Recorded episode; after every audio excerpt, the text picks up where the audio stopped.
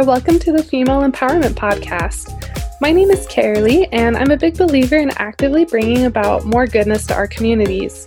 It feels good to know that we're not alone and that someone else out there has experienced the same challenge we're facing now.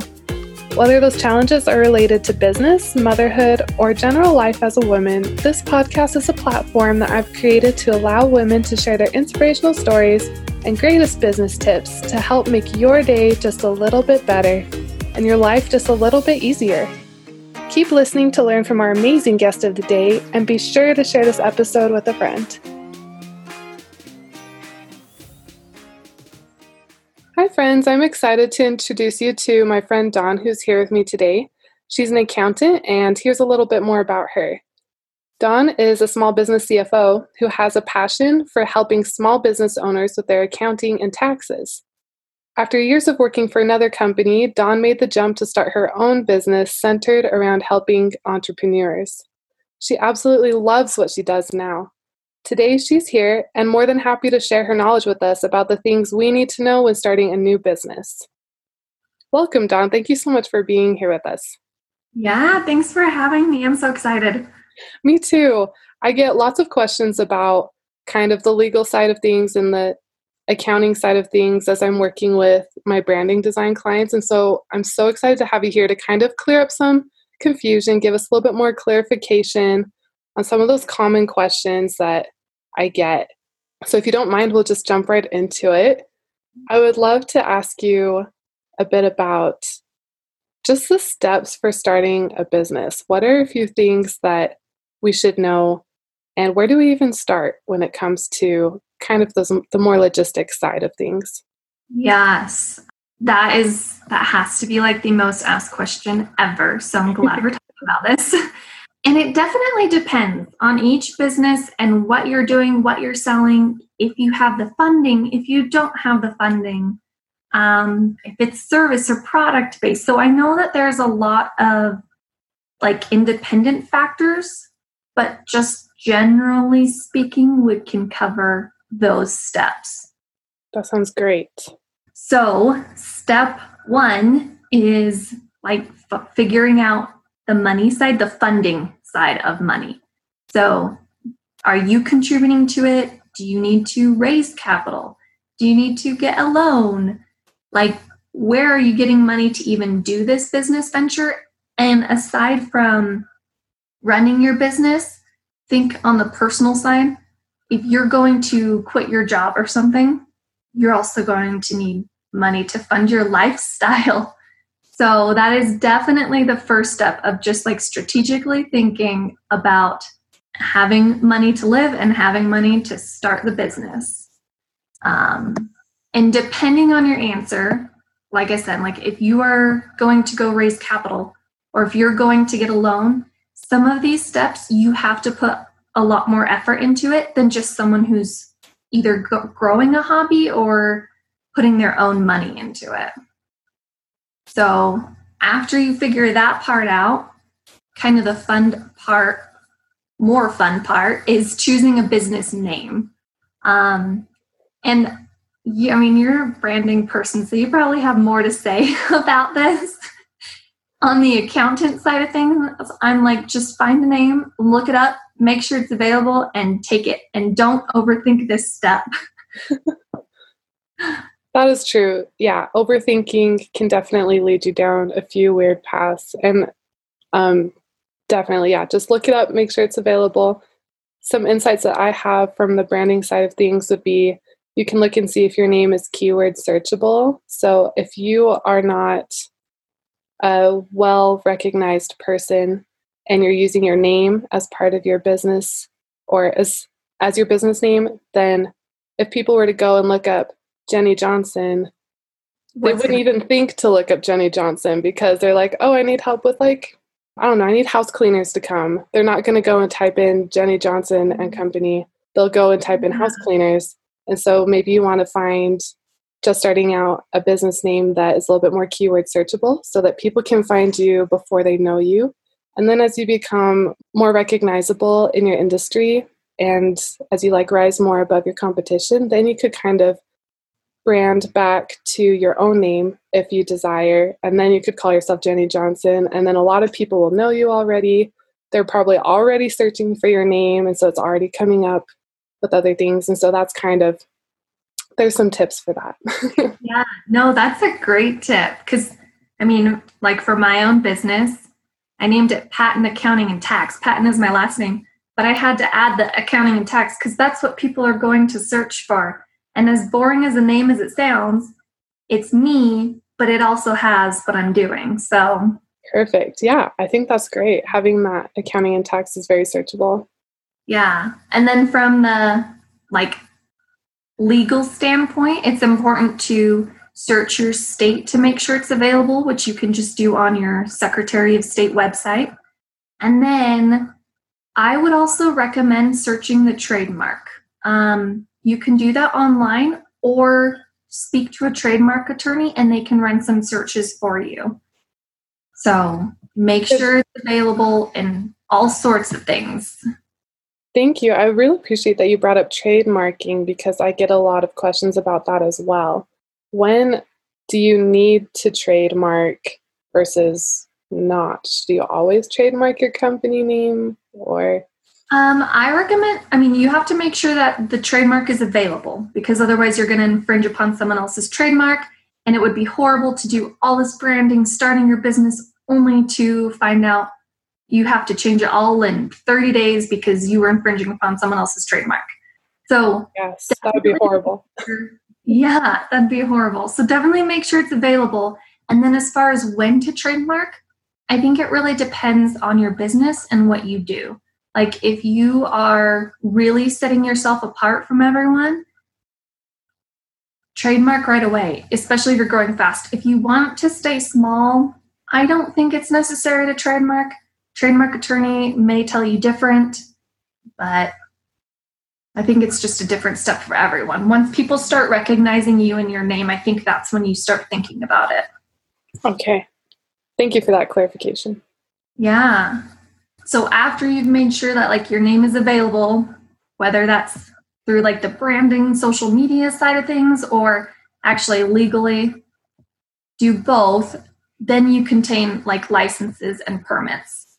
And so what that means is for businesses, you will register through your state back to that Secretary of State website where you would search the name. You'll go back there, you'll register your business, and typically, Secretary of State websites are pretty good about helping small businesses know what licenses and permits they need because every state, every city, every county, locality, they're all so different when they require permits. Like sometimes you need a permit to sell specific services, like professional services, and other times you don't. And sometimes you need it to sell certain products, and other times you don't. It just depends where you're at. So, back to like, we're just talking basics here. Basics are check your Secretary of State website. And if they don't have answers about like your city or your specific county, feel free to call them. Um, they probably get questions all the time about who need permits. So they'll have the answers handy for you. But for the most part, when you register your business, it should help you figure out what you need to do to be legally legit. Wonderful. In my experience, I work with a lot of business owners who are mostly solopreneurs or just kind of growing a hobby, providing a professional service, and then just trying to be a little bit more legitimate about that. So I'm wondering if maybe you could explain the difference between a few of the business structures that would apply to them, like the difference between a DBA and an LLC, and the one after that, which I think may be a corporation or an S corp. S corp. Yeah. yeah. So there are. So basically, when it comes to the tax side of things, because I think that's often what people think about. There's the tax side and the legal side. When it comes to the tax side, a DBA, a sole proprietor, an LLC, um, a contractor, they are all taxed the exact same. you report the income and expenses on a Schedule C on your personal tax return. And that's like your personal tax return is when you'll pay the taxes. An S Corp is the only one or a partnership that have separate tax returns um, and could lead to tax savings. Now, tax isn't the only thing to take into consideration. Obviously, like there's the legal side of things too. So, proprietor, they're honestly they're the same thing. They're just another way of saying the same thing. Um, typically, a sole proprietor will use an EIN though, and a contractor is still using their social security number.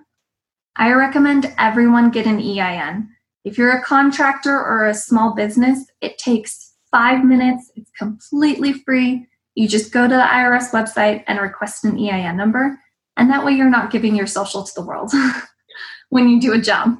So I definitely recommend doing that. And then um, an LLC is actually more of a legal protection. So it's kind of this legal thing of saying, hey, my business and my personal finances are separate, which means the assets are separate and the liabilities. If someone were to sue you, if something were to happen and you couldn't repay a debt, that LLC protects all of your personal assets. So, your savings account, your car, your house, your retirement, it's all completely separate from your business. Whereas a sole proprietor or a DBA, they don't have that same protection. Um, and something that happens in their business, they could be held personally responsible for.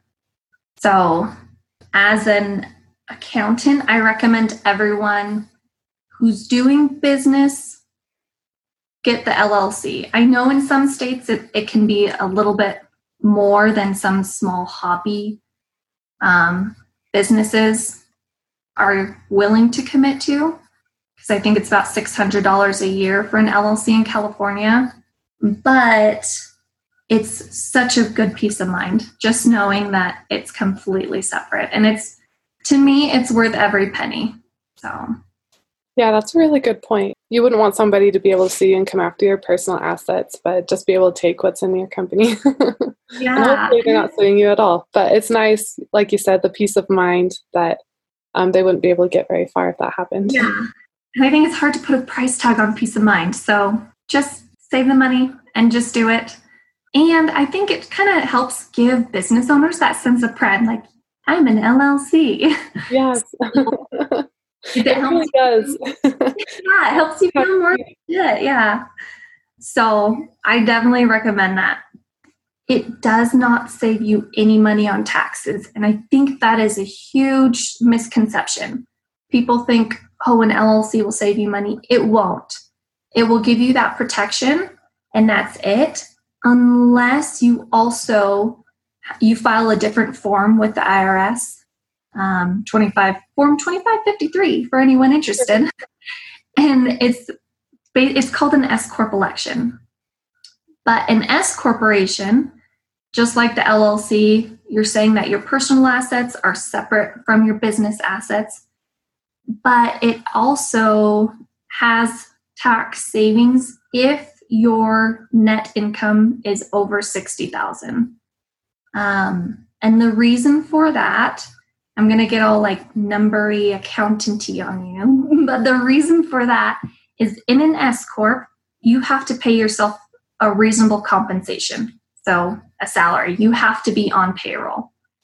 And let's say you decide that your salary is I don't know, 50,000 but your net income every year is 80,000, the difference between your salary and your net income, so that $30,000 won't have um, Social Security and Medicare taxes on it. So it'll save you something around 15% each year by doing an S corporation. That's so good to know. Thank you. Um, at what point do you need to consider also maybe how big your business is when you're looking at these bottom three business structures, like one person versus like a handful of people versus if you have more than 10? Is that something that would play a factor into it? If you have like more than one person, I don't see why you would not have an LLC structure in place because then you also have to think about employees and what happens to a disgruntled employee. You know, what happens if they want to come up to you? It's just another target on your back almost. As much as you want to think your employees will be happy all the time, there are things that happen. And so I think that legal protection is probably the biggest part to a growing company. But when it comes to the tax savings side of things, it really is just looking at that bottom line, that net income, um, to know if you should be an S corp or not. But back to like the LLC, sole proprietor, the contractor, those are really all very similar, just kind of different names for doing all the same thing. Okay, great. Um, another question I had was about budgeting within your business and planning for taxes, um, especially if like you're growing a business and that's your only source of income, and like making sure you have enough to pay taxes at the end of the year and also like sales tax. Could you elaborate a little bit about that for us? Yes, definitely. When it comes to taxes, I think something that throws off a lot of self employed people is when you're a W 2 employee, Social Security and Medicare is withheld for you um, like FICA taxes. You see them on your pay stub, they're taken out before they even get to you. Whereas when you're self employed, you're responsible for paying those. So that 15%, unless you're paying it throughout the year, come tax time, you pay the 15% FICA taxes on top of your normal income taxes that you would file. And so it throws off a lot of entrepreneurs, especially in their first year, because all of a sudden you're adding 15% more in taxes than they were planning for. So when it comes to budgeting and saving for taxes, minimum withhold 15% of your net income, which means after you take into consideration your expenses. And then in addition to that, you also have to plan for your normal income taxes. And that varies person to person and how much they're earning. Um, I would recommend just pulling up either your prior year tax return and seeing how much your average tax rate was, or pulling up like the tax bracket schedule. Go to the go to irs.gov and search current tax rates and see where your income falls and withhold that amount for your taxes in addition to the 15% of self-employment income. And then, as like when it comes to budgeting and saving and actually paying your taxes, quarterly taxes are a big thing for entrepreneurs. And because it, it's a new thing for them, right? When you're a W 2 employee, you're paying taxes every single time you get a paycheck. When you're an entrepreneur, you should be thinking that same way. Every single time you pay yourself, you should make a transfer to like a tax savings account that you have and pay yourself that that percentage of taxes um, or sorry not pay yourself withhold that percentage of taxes. Put it to your tax savings account and every quarter log into your irs account pay those taxes log log into your state tax account pay those taxes and save those receipts because then when you file your tax return, you'll plug in like I have paid X amount in April and X amount in June, and it will give you a credit for those payments. Perfect. And that would be a lot easier to keep track of too when it comes time to do um, your personal taxes and everything as well. It'll be a lot easier to go through instead of being like trying to count up all your transactions and then trying to yeah. total income and then trying to do the math between okay 15% of this and then my sales taxes here yeah that would be much easier to do it quarterly and to have a separate account to store it in. That would be a lot easier. And it's a lot easier just to like pay. Because otherwise if you're paying it all at once in one year it feels so hard to let go of like a huge chunk of money. Instead of just setting it aside, every time you pay yourself, you set a little bit more aside. You pay every quarter, and then come tax season, you're hopefully already caught up and you're not having to play that catch up game because you've already paid the taxes. That would be much easier. So, we've referenced a few websites, and we'll put those in the show notes as well so people can look them up. Um, but just to recap, having an account on irs.gov to um, submit all of your payments and keep track of your numbers there. And then you also mentioned the Secretary of State website for your state.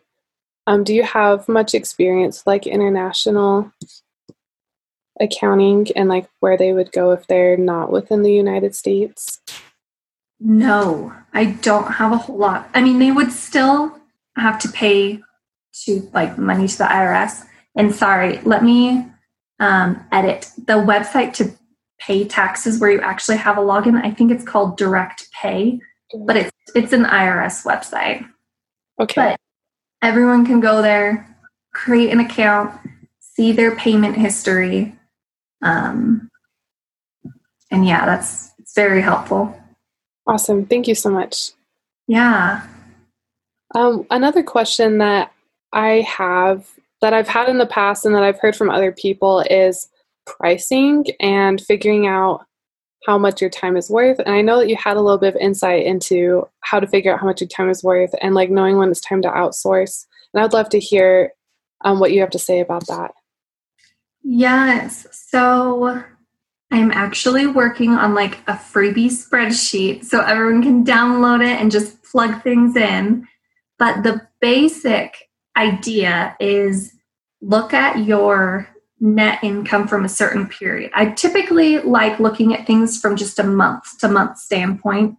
Um, I think because I think it's pretty fair. Sometimes if you look week to week, like in the first week of every month, you're earning more, or maybe it's the last week where people are making their payments.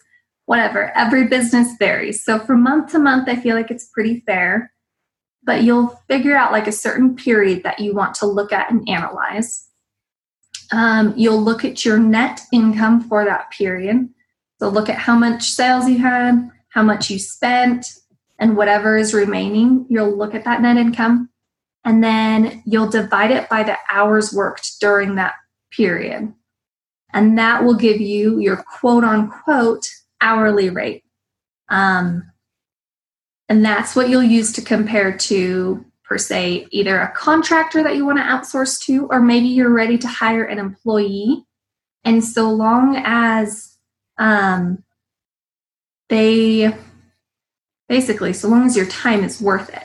Meaning let's say your hourly rate is $40 an hour and you can hire an employee for $15 an hour then it's a no-brainer. It's worth it because it will give you more time to spend on your $40 an hour projects where they're only spending $15 an hour on their projects.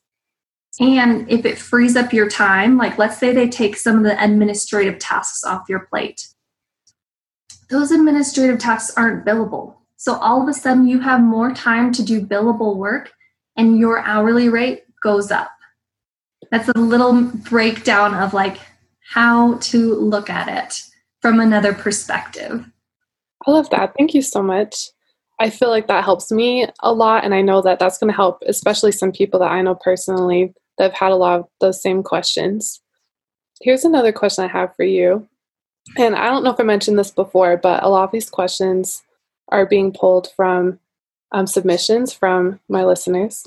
And so this is really awesome. But another really good one that I'm reading that they have is uh, what can we classify as a write off if you're working from home um, for your own business? Because I know we're in 2020 right now. So a lot of people are starting new businesses, a lot of people are working from home now instead of going into their office. Do you have any insight on like what would count as write offs? Yes. So only people with businesses are able to write off like a home office. If you're a W 2 employee, unfortunately, you can't do that for starters, there's that. And let's make sure that you own your own business. And then when it comes to, are we talking about just like the home office deduction? I assume that was the question. Yeah. Okay. So, deducting your home office, you actually have two options. And both of these I recommend to keep your finances as clean as possible. I recommend only um, deducting these on your tax return. Don't actually run it through your business, it tends to make things more complicated. So, keep it just through your personal account, keep paying your rent or your mortgage and your utilities all through your personal account. And then come tax time, you have two options. You can either do um, a method that just takes into account the square footage and you get $5 per square foot for your office, or you can do actual expenses and you will look at um, it still takes into account like the square footage compared to the rest of your house but it will take into account how much you paid in either mortgage or rent how much you paid in utilities and it will give you a percentage of those actual expenses based on how big your home office is. So there is a deduction for that but like i said it, it only complicates things if you try to run it through your business since it's not a like an exact you can't pay a certain percent of your utilities usually on one card and then go to another. That only makes it more complicated for you.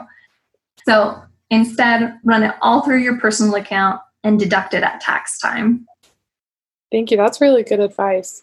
And then, did you mention um, where we would go to find kind of the the information to know how to make that estimate? Um, I'm sure we could talk with a tax professional. Is there another resource like on the irs.gov website where we would find that information? For the estimate for your home office? Yes. So you would either do $5 a square foot or take into account all of your actual expenses multiplied by the percentage of your home office. So if your home office is 15% of your home, you're going to take you're going to be able to expense 15% of all your mortgage and utilities. Great, thank you so much. I must have just misunderstood, but I really oh, appreciate that's okay. that. Sorry if I didn't. no, you're good. No. Where can our listeners go to learn more from you and connect with you?